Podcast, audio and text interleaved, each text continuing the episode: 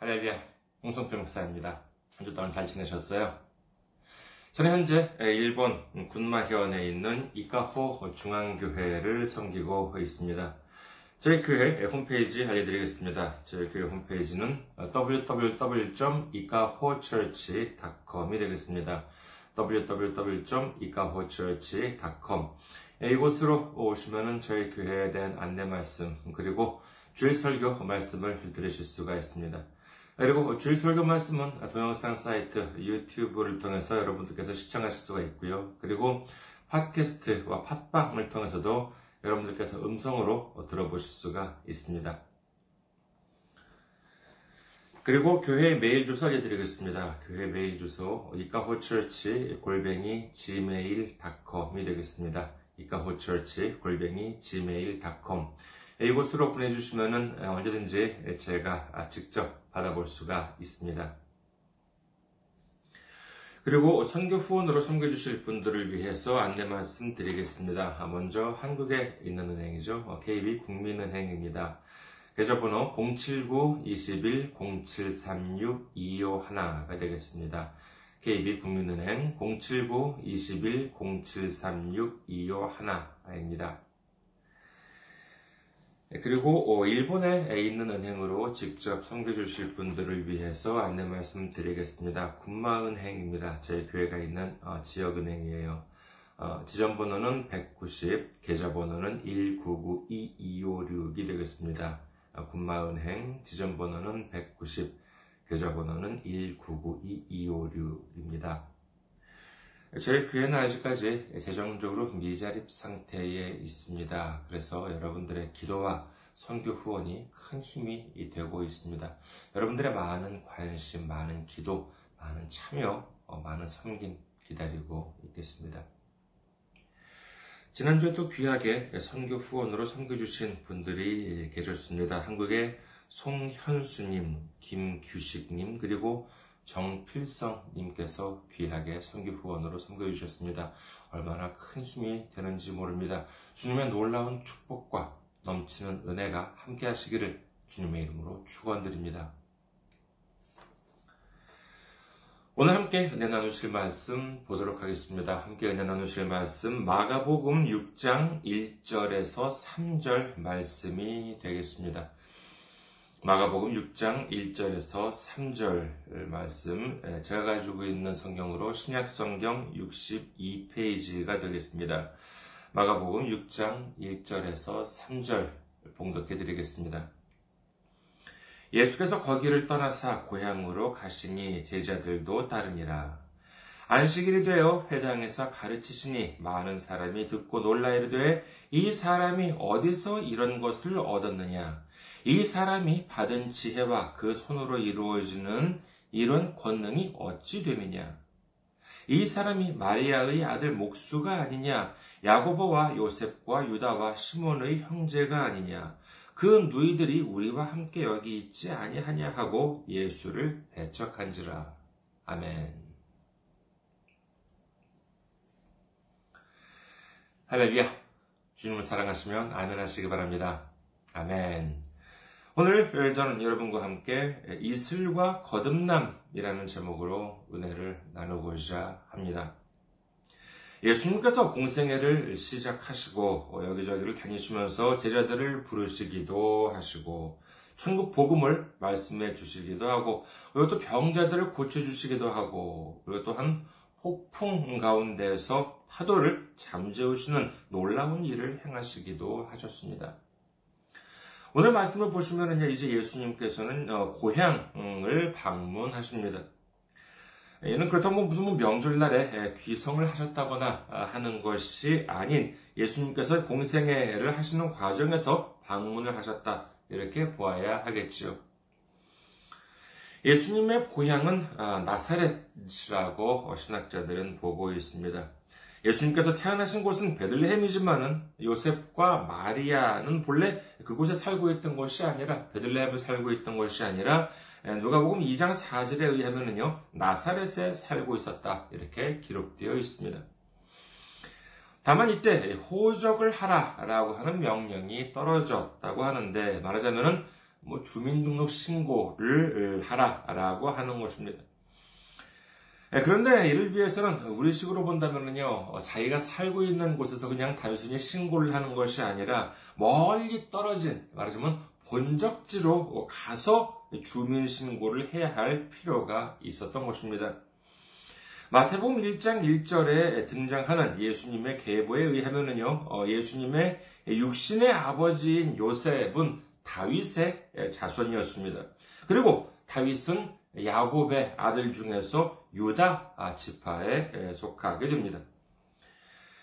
말이 나온 김에 누가복음 이 장 한번 살펴보실까요? 누가복음 이 장 일 절에서 칠 절.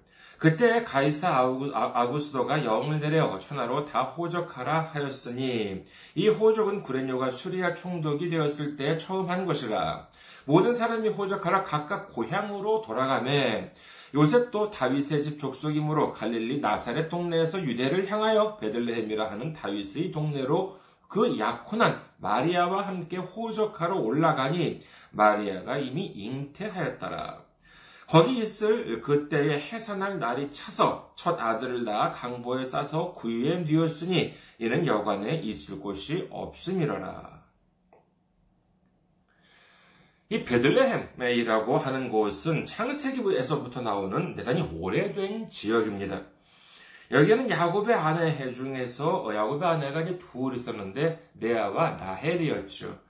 그런데 이 중에서 그 라헬이 묻힌 곳이기도 합니다만은 성경 또 뭐 룻기에 보면은요 룻의 시어머니 나오미의 고향이기도 합니다.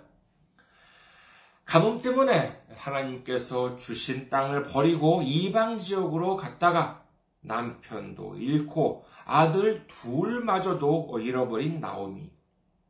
이제 그 집안은 뭐 누가 보더라도 망한 집안이었습니다.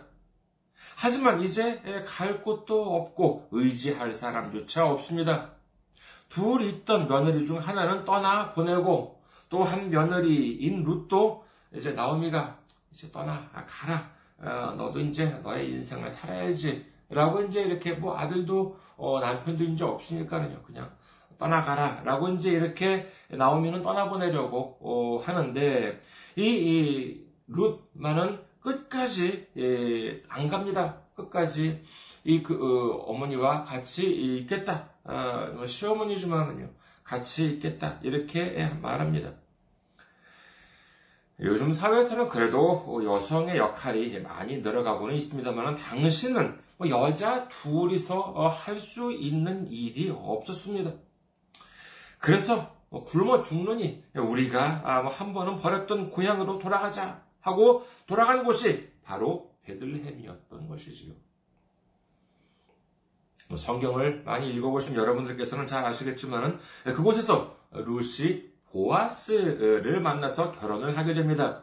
그래서 둘 사이에 태어난 아들이 오벳이고 이 오벳의 아들이 이새이고 그리고 이새 아들이 누구냐면 바로 다윗이 되는 것이지요. 그렇기 때문에 베들레헴은 다윗의 고향이기도 했던 것입니다.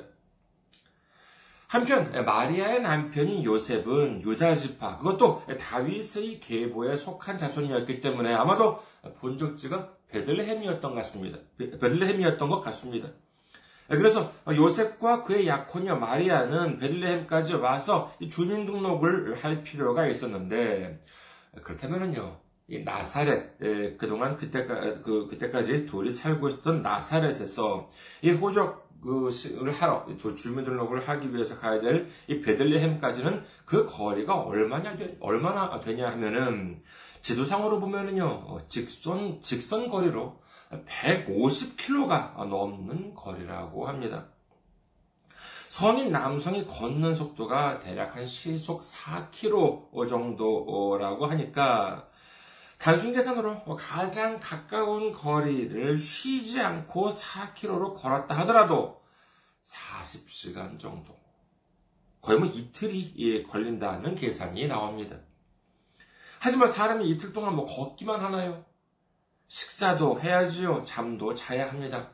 하루에 부지런히 뭐 한 열 시간을 걸었다 하더라도 사십 킬로미터가 됩니다. 그렇다면 대략 한 사 일 정도, 한 나흘 정도는 걸라, 걸었다, 걸어야 되는 거리라고 봐야 되겠지요. 하지만 뭐 어디 그뿐인가요? 당시 마리아는 결혼하기 전이었지만 이미 성령님의 능력으로 만삭이었습니다. 출생까지 얼마 남지 않은 상태였으니 그 여정은 아마도 뭐 나흘보다도 더 길고도 그리고 상당히 힘든 과정이었을 것이라고 예상됩니다. 마침 도착을 했는데 그때는 뭐 이스라엘 전체가 자 이제 호적을 하러 어, 다니는 사람 때문에 이동인구가 많았을 때였을 테니 이 그 어, 베들레헴에 도착을 했, 했었을 때 보면은 이 여관이 없었나 봅니다. 그런데 또 하필이면 마리아한테 진통이 왔어요. 배가 아프다, 아이가 태어날 것 같다고 한다는 것입니다. 그래서 결국 마리아도 요셉의 고향인 베들레헴에서 간신히 출산을 하게 되는데 그 아이가 바로 예수님이셨던 것입니다. 근데 거기는 당연히 본래 집이 아닙니다. 베들레헴은 원래 둘이 살던 집이 아니죠. 어서 이제 호적을 마치고는 아이를 데리고 또다시 나사렛으로 돌아가려고 했습니다마는 이미 구세주가 태어났다라고 하는 소식이 널리 전해지게 되었습니다. 멀리서 동방박사들이 와서 경배를 합니다. 그리고 그 소식은 당시 그 지역을 지배하고 있던 헤롯 왕에게까지 전해지게 됩니다. 이제 유대인의 왕이 태어났다고 하니 자신의 권력이 위태로워질 것을 우려한 헤롯은 두 살 밑의 아기들을 모두 다 죽여버려라 라고 하는 무서운 명령을 내립니다. 마태복음 이 장 십삼 절 이하에 보면은 이와 같은 일이 일어나기 전에 천사가 나타나서 이 예수의 육신의 아버지인 요셉한테 말하기를 어서 애굽으로 피하라 라고 이제 이렇게 말을 해주죠. 그리고 거기 몇 년 동안 지내고 있었더니 이제 헤롯 왕이 죽게 되니까 다시 돌아와서 본래 살던 나사렛으로 갔다 이렇게 성경은 기록하고 있습니다. 따라서 이를 간략하게 정리하자면은 예수님께서 태어나신 곳은 베들레헴이지만은 거기서는 태어나시기만 하셨고 잠시 애굽으로 몇 년 갔다가 어린 나이에 이제 요셉과 마리아가 살던 나사렛으로 비로소 이제 가셨다라고 하는 뜻이 되지요. 그렇기 때문에 예수님의 실질적인 고향은 나사렛이라고 할 수 있고 예수님을 가리켜 나사렛 출신의 예수라고 하는 뜻으로 나사렛 예수라고 이제 이렇게 하는 이유는 바로 여기에 있다고 하겠습니다. 예, 저 같은 경우를 보더라도요, 어, 태어난 것은 경기도 광주의 분원이라고 하는 곳입니다. 근데 거기서는 태어나가지고 한 일 년 정도 있었다가 까나애기 때가 일 년 정도 태어나서 일 년 정도 있다가 서울로 올라오고 거기서 서울에서 한 일곱 살 정도까지 살다가 일본으로 이제 건너와서 동경에서 초등학교 일 학년 때부터 고등학교 졸업할 때까지 살았으니까는 뭐 제 고향은 뭐 출신 태어난 곳은 경기도 광주이지만 고향은 동경. 특히 초등학교 이 학년 때부터 고등학교 졸업까지 한 십일 년 동안은 그 동경의 그 도쿄 타워가 있는 곳에서 살았으니까 거기가 제 고향이라고 할 수 있을 것 같습니다. 거기 보면은요, 뭐, 지금 생각해 보면 참, 이 집도 참 좁았는데, 그 좁은 집에서 어떻게 셋이 이렇게 오랫동안 살 수 있었는지 참 신기하기까지 합니다. 자, 그러면은요, 이 예수님께서 살았던 나사렛, 하나님의 아들이신 예수님께서 고향으로 삼으셨을 정도이니까 꽤 대단한 곳이라고 생각할 수도 있겠습니다만은, 앞서 말씀드린 바와 같이, 베들레헴은 구약, 그것도 창세기부터 등장하는 대단히 유서 깊은 동네인데 반해 나사렛은 어떠냐 하면은요, 성경 전체를 통틀어서 나사렛이라고 하는 지역 이름이 처음 등장하는 곳이 어디냐? 마태복음 이 장 이십삼 절입니다. 그러니까 구약에서는 아예 등장하지도 않습니다. 그런데 이 나사렛이라고 하는 동네가 역사는 뭐 그리 깊지는 않지만은 그래도 꽤 잘 사는 곳이었냐라고 하면은요 꼭 그렇지만은 않은 것 같습니다. 요한복음 일 장 사십오 절에서 사십육 절을 보면은요, 예수님을 만났던 빌립이 아직 예수님을 모르는 나다나엘과 대화를 하는 장면이 나옵니다.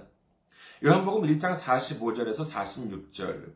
빌립이 나다나엘을 찾아 이르되, 모세가 율법에 기록하였고 여러 선지자가 기록한 그 일을 우리가 만났으니 요셉의 아들 나사렛 예수니라. 나다나엘이 이르되, 나사렛에서 무슨 선한 것이 날 수 있느냐? 빌립이 이르되, 와서 보라 하니라. 빌립이, 예수님을 만났던 빌립이 나다나엘한테 역설을 합니다. 아, 우리가 그 모세의 율법과 여러 선지자들이 예언했던 메시아를 만났는데 그 사람이 바로 나사렛 예수야. 그러니까 나다나엘이 뭐라고 합니까?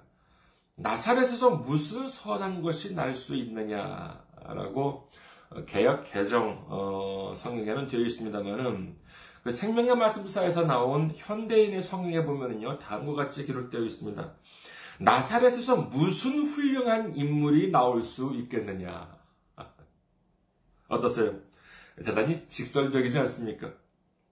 이 말은 단순히 무슨 뭐 지역 감정이다, 아, 뭐다가 아니라, 그 지역은 정말 볼 것이 없는 동네, 뭐, 한국에도 뭐 그런 곳이 옛날에 뭐 있었다고 합니다. 뭐, 구체적으로 뭐 지명을 말씀드리기만 좀 그렇습니다만, 예를 들어서 뭐 전통적으로 뭐 깡패 출신이 뭐 많이 예, 나왔던 동네, 뭐 그런 곳으로 유명한 동네라고 한다면은, 뭐, 어, 하필이면 거기서. 그렇잖아요. 뭐, 예를 들어서 뭐, 뭐, 어, 서울, 뭐, 강남이라거나, 아니면 적어도 예, 사대문 안이라고 하면 또 모를까. 지방, 시골, 총구석에서 무슨 뭐 해당하는 인물이 나오겠어? 말하자면 이러고 있는 것입니다. 그 정도로 아무도 주목하지 않았던 지역, 바로 그것이 나사렛이었던 것이지요. 자, 배경 설명이 조금 길었습니다만 이와 같은 사실을 염두에 두시고 난 다음에 오늘 본문을 다시 한번 살펴보도록 하겠습니다. 마가복음 육 장 일 절에서 삼 절. 예수께서 거기를 떠나서 고향으로 가시니 제자들도 따르니라. 안식일이 되어 회당에서 가르치시니 많은 사람이 듣고 놀라 이르되, 이 사람이 어디서 이런 것을 얻었느냐? 이 사람이 받은 지혜와 그 손으로 이루어지는 이런 권능이 어찌 됨이냐? 이 사람이 마리아의 아들 목수가 아니냐? 야고보와 요셉과 유다와 시몬의 형제가 아니냐? 그 누이들이 우리와 함께 여기 있지 아니하냐 하고 예수를 배척한지라. 안식일에 사람들이 회당에 모여서 이제 예배를 드립니다. 지금은 각 교회마다 목사님이 계셔서 그 목사님이 예배 시간에 이제 성경 말씀을 전하고 그렇습니다만은, 당시에는 회당장이라고 하는 사람이 회당을 관리하고 있었는데, 이 회당장이라고 하는 사람이 직접 말씀을 전하는 것이 아니라 이 랍비라고 하는 선생을 지명해서 말씀을 전하도록 하고 있었다고 합니다. 그런데 마침 고향에 들어가셨던 예수님께서 안식일에 말씀을 가르치셨다라고 하는 것이지요. 여러분 생각해 보십시오. 이 교회 목사님들, 목사님께서 전하시는 말씀을 듣고도 많은 은혜를 받는데, 예수님께서 직접 하시는 말씀을 들었다고 생각해 보십시오. 얼마나 은혜가 넘쳤겠습니까? 정말 기쁨과 감사와 찬송이 넘쳐났던 순간이라고 생각할 수도 있겠습니다만, 그런데 오늘 본문을 보면은요, 이 또한 꼭 그렇지만은 않았던 것 같습니다. 사람들이 반응이 어때요? 감동을 했나요? 넘치는 기쁨 속에서 하나님께 감사와 찬송을 돌리고 그랬습니까? 오늘 본문 중에서 마가복음 육 장 이 절 중반부에서 삼 절까지 다시 한번 보시겠습니다. 마가복음 이 장 육 절 중반부에서 삼 절. 많은 사람이 듣고 놀라 이르되, 이 사람이 어디서 이런 것을 얻었느냐? 이 사람이 받은 지혜와 그 손으로 이루어지는, 어, 이루어지는 이런 권능이 어찌 됨이냐? 이 사람이 마리아의 아들 목수가 아니냐? 야고보와 요셉과 유다와 시몬의 형제가 아니냐? 그 누이들이 우리와 함께 여기 있지 아니하냐 하고 예수를 배척한지라. 그 놀라운 말씀을 듣고 감사로 받아들이면 될 텐데, 이 사람들의 관심은 다른 곳에 있었습니다. 누가복음 삼 장 이십삼 절에 의하면은요, 예수님께서 공생애를 시작하셨을 때의 나이가 한 삼십 세 정도였다고 기록되어 있으니까, 아마도 인간적으로 보아서 당시에는 그 예배드리는 그 회당, 그 자리에는 예수님보다 연배가 많은 사람들도 꽤 있었을 것입니다. 이야, 말씀 정말 참 놀라운데. 그리고 뭐 여기 보면은 어, 또 손으로 이루어지는 권능이라고 되어 있으니까 어쩌면 그 자리에서 병자들을 고치고 그러셨을지도 모르겠습니다만은, 아, 그 정말 참 놀라운 광경을 보고 이 사람들이 반응이 어땠냐면은, 어? 그래, 막 참 놀랍고 은혜롭긴 한데, 지금 저 친구, 마리아의 아들, 그 목수였던 애잖아. 아, 자네, 뭐, 쟤네 집안은 내가 잘 알지. 제 동생, 뭐, 야고보, 요셉, 유다, 시몬이잖아. 아, 그리고 뭐, 그, 제 누이들도 아직까지 우리 동네 같이 살잖아. 아니, 그런데 제가 조금 못 보던 사이에 어디서 저렇게 성격을 많이 공부했대. 어쩌고 그래도 말하는 것 보니까는 뭐 공부 좀 꽤나 했나 본데. 웃기고 있네. 뭐 이러고 있었던 것입니다. 이렇게 되면 아무리 예수님께서 놀랍고도 은혜로운 말씀을 하신다 하더라도 이미 마음에 장벽을 쌓아놓은 상태이다 보니 그 말씀이 전혀 마음에 들어오지 않습니다. 예수님의 말씀을 믿고 영접을 하셨더라면 더욱 놀라운 하나님의 능력을 체험했을 수도 있었을 텐데, 죄 사함을 받고 구원을 얻을 수도 있었을 텐데, 그들은 그것을 거부해버리고 말았던 것입니다. 이 말씀 그냥 뭐 어, 그런가 보다 정도로 느껴지십니까? 저는 이 부분을 읽으면서 좀 적지 않게 부자연스러운 느낌을 받았습니다. 그 이유는 뭐냐면요, 예를 들어서 한 지역에서 어려서, 어려, 어려서부터 자라고, 그리고 그 동네가 그리 큰 지역이 아니라고 한다면은 서로 집안에 대해서 잘 아는 것은 뭐 예나 지금이나 마찬가지겠지요. 오늘 말씀해 보더라도 예수님 형제 이름까지도 서로 다 알고 있지 않습니까? 뭐 참고로 말이 나온 김에 부연 설명을 좀 드리자면요, 가톨릭에서는 마리아를 신성시하기 위해서 마리아를 영원한 동정녀, 영원한 처녀라고 해서 여기에 나와 있는 형제들을 친형제가 아닌 무슨 뭐 사촌 형제다, 아니면은 뭐 이복 형제다, 이런 주장까지 하기도 하고, 나아가서는 뭐 마리아가 뭐 하나님의 뭐, 와, 뭐 황후다, 부인이다, 마리아에게 기도를 하면은 우리의 기도를 도와준다, 하물며 마리아가 나중에는 뭐 예수님처럼 뭐 승천을 했다라고 뭐 이런 주장까지도 나오기도 합니다만은, 그건 그야말로 성경에 등장하지 않는 소설에 불과합니다. 이와 같은 주장이 왜 나오냐 하면은요, 예를 들어서 우리 개신교에 있어서는 무엇보다도 이 성경의 권위를 유일하고도 완벽한 하나님의 말씀, 전혀 모순이 없는, 전혀 오류가 없는 완성된 하나님의 말씀이라고 받아들이고 있습니다.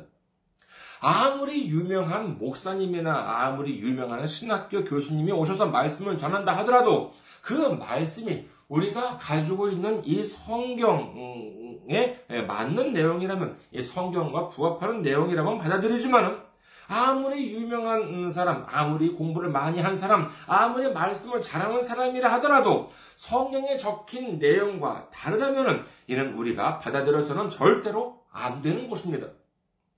성경이야말로 우리에게 있어서 절대적인 신앙의 기준이라고 하는 사실을 믿으시기를 주님의 이름으로 축원합니다. 하지만 카톨릭에서는 이 성경과 교회의 권위, 쉽게 말하자면 신부나 교황의 권위를 동등하게 이렇게 다룹니다. 그렇기 때문에 성경에 적혀져 있지 않은 내용이라 하더라도 권위 있는 뭐 신부나 교황이 말을 하면은 그 내용이 성경만큼 그 권위를 갖게 된다는 것이지요. 그래서 이 영향으로 우리도 모르게 잘못 알고 있는 경우도 드물지 않게 되는 것입니다. 물론 그렇다고 마리아가 뭐 나쁜 여성이었을 리는 없겠지요. 예수님께서 이 땅에 오시는 과정으로 마리아를 통하게 하셨을 정도이니만큼 믿음이나 성품도 좋은 여성이었을 것입니다. 그리고 예수님을 낳으실 때에는 뭐 요셉과 결혼을 하기 전이었지만은 예수님을 출산하신 뒤에는 요셉과 결혼을 하고 둘 사이에 자녀를 두었다 하더라도 이는 전혀 흠이 될 것이 없고 오히려 자연스러운 일이라고 할 수 있겠지요. 그야말로 좋은 아내의 좋은 어머니, 이상적인 여성이었을 것이라고 상상이 됩니다만은 그 이상도 그 이하도 아니라고 하겠습니다. 참고로 예수님의 육신의 동생 이름이 보면은요, 이름이 보면은 야고보와 요셉과 유다와 시몬이라고 하는 이름이 나오는데 대체적으로 신학자들은요, 이 중에서 이 야고보가 성경 신약 성경에 있는 성경 야고보서를 쓰고 유다가 성경의 유다서를 쓴 저자라고 생각하고 있습니다. 그러니까 그 동생들도 비록 육신적으로는 자신의 예수님이 자신의 형이지만은 신앙적으로는 그리스도 메시아로서 믿었다라고 하는 것을 보여주고 있는 것입니다. 자, 그렇다면은 나사렛 사람, 아, 이와 같이 정말 그 서로의 집안 사, 사정에 대해서 그토록 자세히 알고 있었다면은 그 사람들은 당연히 예수님을 어렸을 때부터 봐왔을 것 아니겠습니까? 그리고 예수님은 누구십니까? 하나님의 아들이십니다. 그렇다면 예수님께서는 공생애를 시작하시기 전에는 그냥 평범한 사람들과 전혀 다를 바가 없는 존재였을까요? 바로 그렇게 생각하는 사람들이 있기 때문에 누구는 이렇게 주장합니다. 예수님께서는 본래 우리와 똑같은 사람으로 태어나셨는데 나중에 하나님께서 아들로 인정을 하셨다라고 이렇게 주장을 하는 사람들도 있습니다. 하지만 꼭 그렇습니까?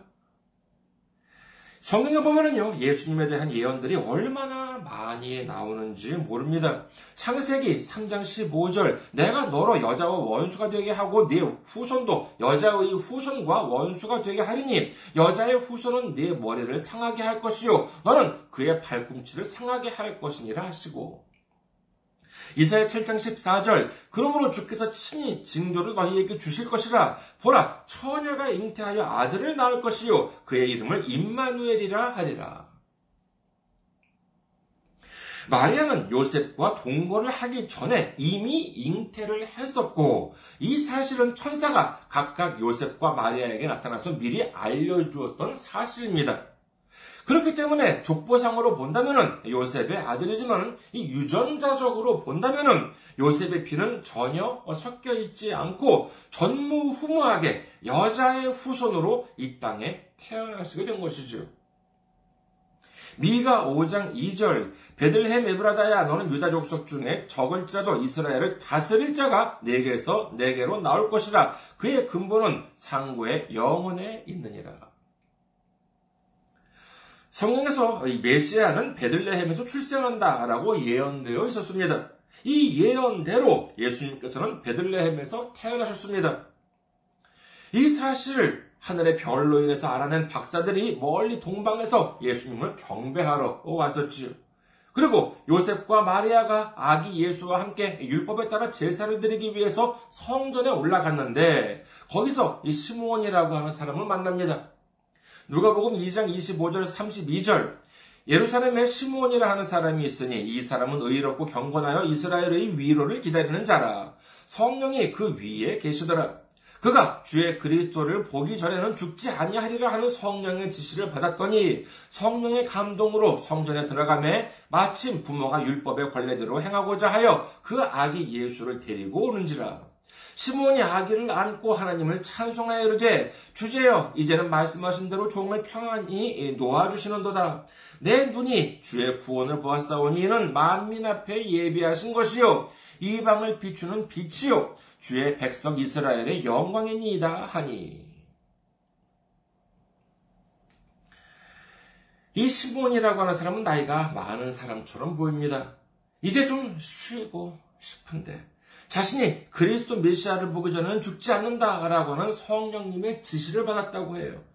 그래서 정말 하루하루 그저 메시아를 보기를 기다리고 있었는데 마침 성전에서 이 아기 예수님을 보고서 야, 이분이 메시아다라고 하는 사실을 알아보았다는 것이죠. 그래서 이 기쁨으로 하나님을 찬송했던 것입니다.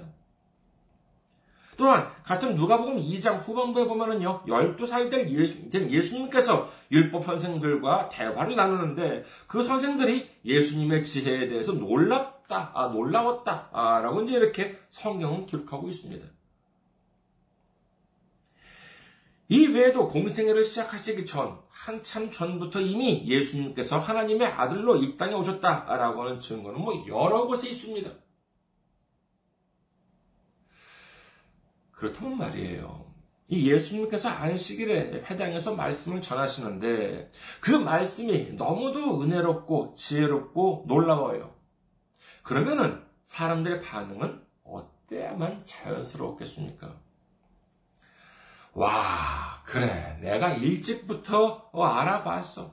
어렸을 때부터 제가 보통이 아니었다니까. 얼마나 똑똑했는지 몰라. 성경도 얼마나 잘하는지 몰라. 뭐, 야, 그래서 내가 언젠가는 저렇게 정말 아주 훌륭한 선생님이 될 줄 알았어. 이래야지만 자연스럽지 않겠습니까?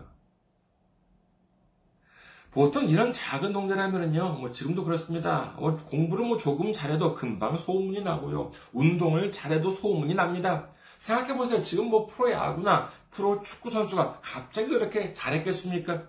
다 어려서부터 자, 자기 동네에서는 뭐 소문이 자자했던 사람들이었습니다.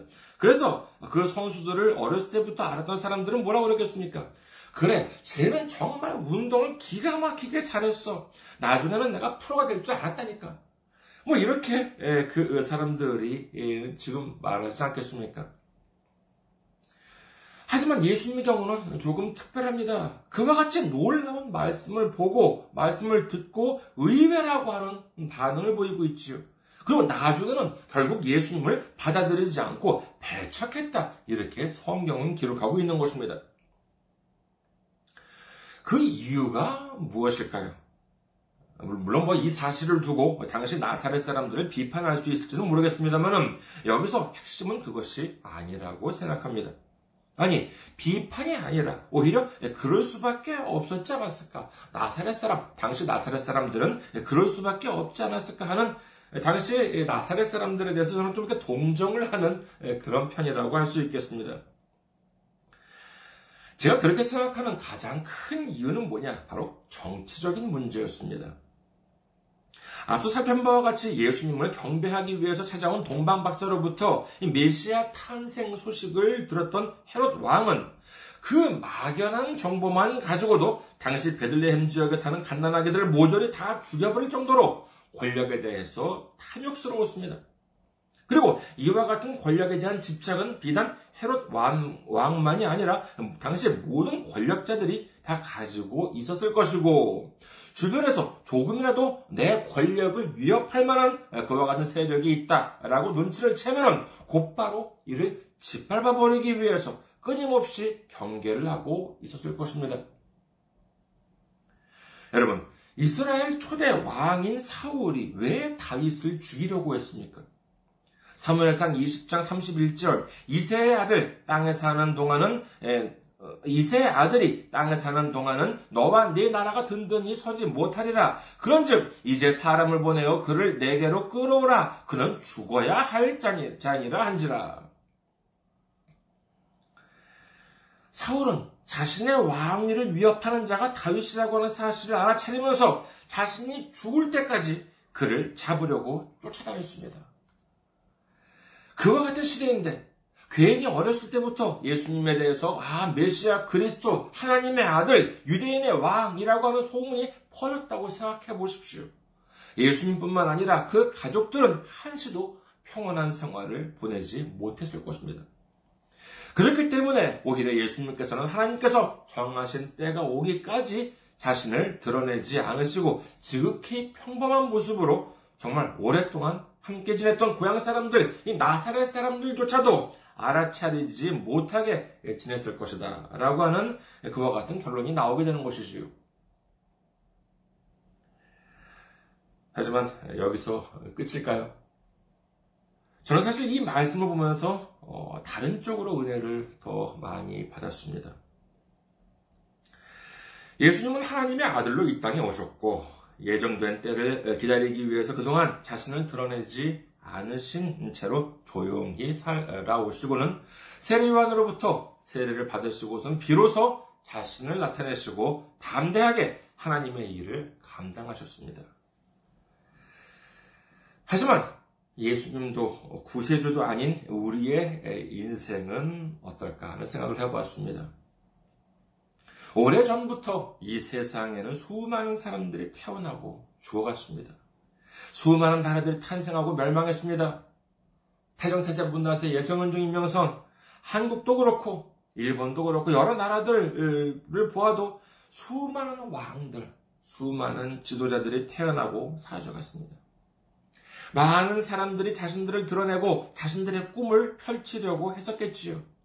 하지만 그런 사람들 중에서 진정으로 가치 있는 삶을 살았던 사람들은 얼마나 될까라고 하는 생각을 하게 되었습니다. 어쩌면 자기 자신은 그렇게 큰 뜻을 풀어보고, 어, 품어보고, 어, 좀 품어보긴 했지만은 결국 아무도 모르게 살다가 아무도 모르게 가는, 어디서 왔다가 어디로 가는지 모르는 그야말로 이슬과 같은 삶을 살다 가지 않았을까. 그 사람이 살아있을 때는 남들로부터 주목을 받았을지는 모르지만 이 세상을 떠난 다음에는 이 또한 이슬처럼 잊혀지고 말지 않았을까. 호세아 십삼 장 삼 절, 이러므로 그들은 아침 구름 같으며 쉬 사라지는 이슬 같으며 타작마당에서 광풍에 날리는 쭉정이 같으며 굴뚝에서 나가는 연기 같으니라. 자기들은 좋은 삶, 만족스러운 삶을 살아보겠다고 주장을 할지 모르겠습니다만 어떻게 보면요, 많은 사람들이 이 의미 없는 삶, 금세 잊혀지는 삶을 살다가 가는 것이 아닐까라고 하는 생각을 했습니다. 그렇다면 진정한 의미 있는 삶이란 어떤 것일까요? 이 세상에서의 인생은 두 가지입니다. 예수님을 아느냐, 모르느냐, 예수님을 영접했느냐, 안 했느냐, 예수님과 동행했느냐, 동행하지 않았느냐, 그리고 예수님으로부터 쓰임을 받았느냐, 쓰임을 받지 못했느냐, 이 차이밖에 없는 것입니다. 시편 칠십삼 편 이십 절, 주여 사람이 깬 후에는 꿈을 무시함같이 주께서 깨신 후에는 그들의 형상을 멸시하리이다. 만약에 예수님께서 조용히 살다가 조용히 가셨다고 한다면 얘는 역시 아무런 의미가 없는 삶이었겠지요. 마찬가지로 예수님을 영접하지 않은 인생, 예수님과 동행하지 않은 인생, 예수님으로부터 쓰임을 받지 못하는 인생은 그가 이 땅에서 아무리 성공한 것처럼 보인다 하더라도 그것은 아침 구름같이 쉽게 사라지는 이슬 같은 것이요, 잠에서 깬 다음에 사라지는 꿈과도 같은 것에 불과합니다. 그렇다면 우리는 어떻게 해야 하겠습니까?